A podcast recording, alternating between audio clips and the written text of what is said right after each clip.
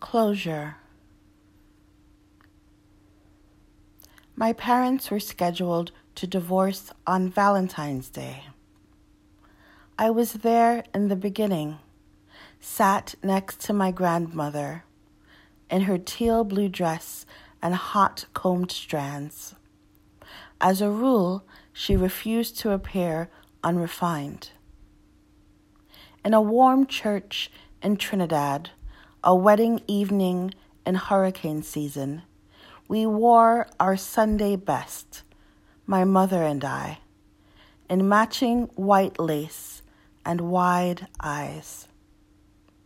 Why shouldn't this bond be marked by an angel with an arrow, tasked to put an end to the sorrow of suffering alone, love meant to be shared? The sugar apples of my mother's cheeks, rouged more than the red carnation pinned to my father's smoky blue suit. I search his handsome jaw and boyish grin for clues.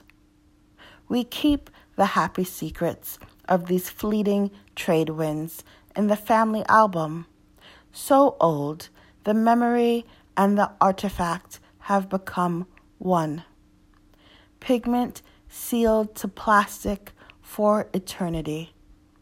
A reality that cannot be undone or loosened, only destroyed. Marriage is a valentine that misses me though I have imagined myself able to walk up the aisle, if not back down it, which is partly why I am disappointed when the court rescheduled without a reason. Perhaps the judge on the docket, newly in love, refused to chance the karma of divorce court. I can say it now, these years later. I was eager to be asked to witness our legal dissolution, the annihilation of vows that were broken. Tell me what's louder the pluck of the arrow, or the bang of the gavel, or the everlasting gaze of the firstborn daughter.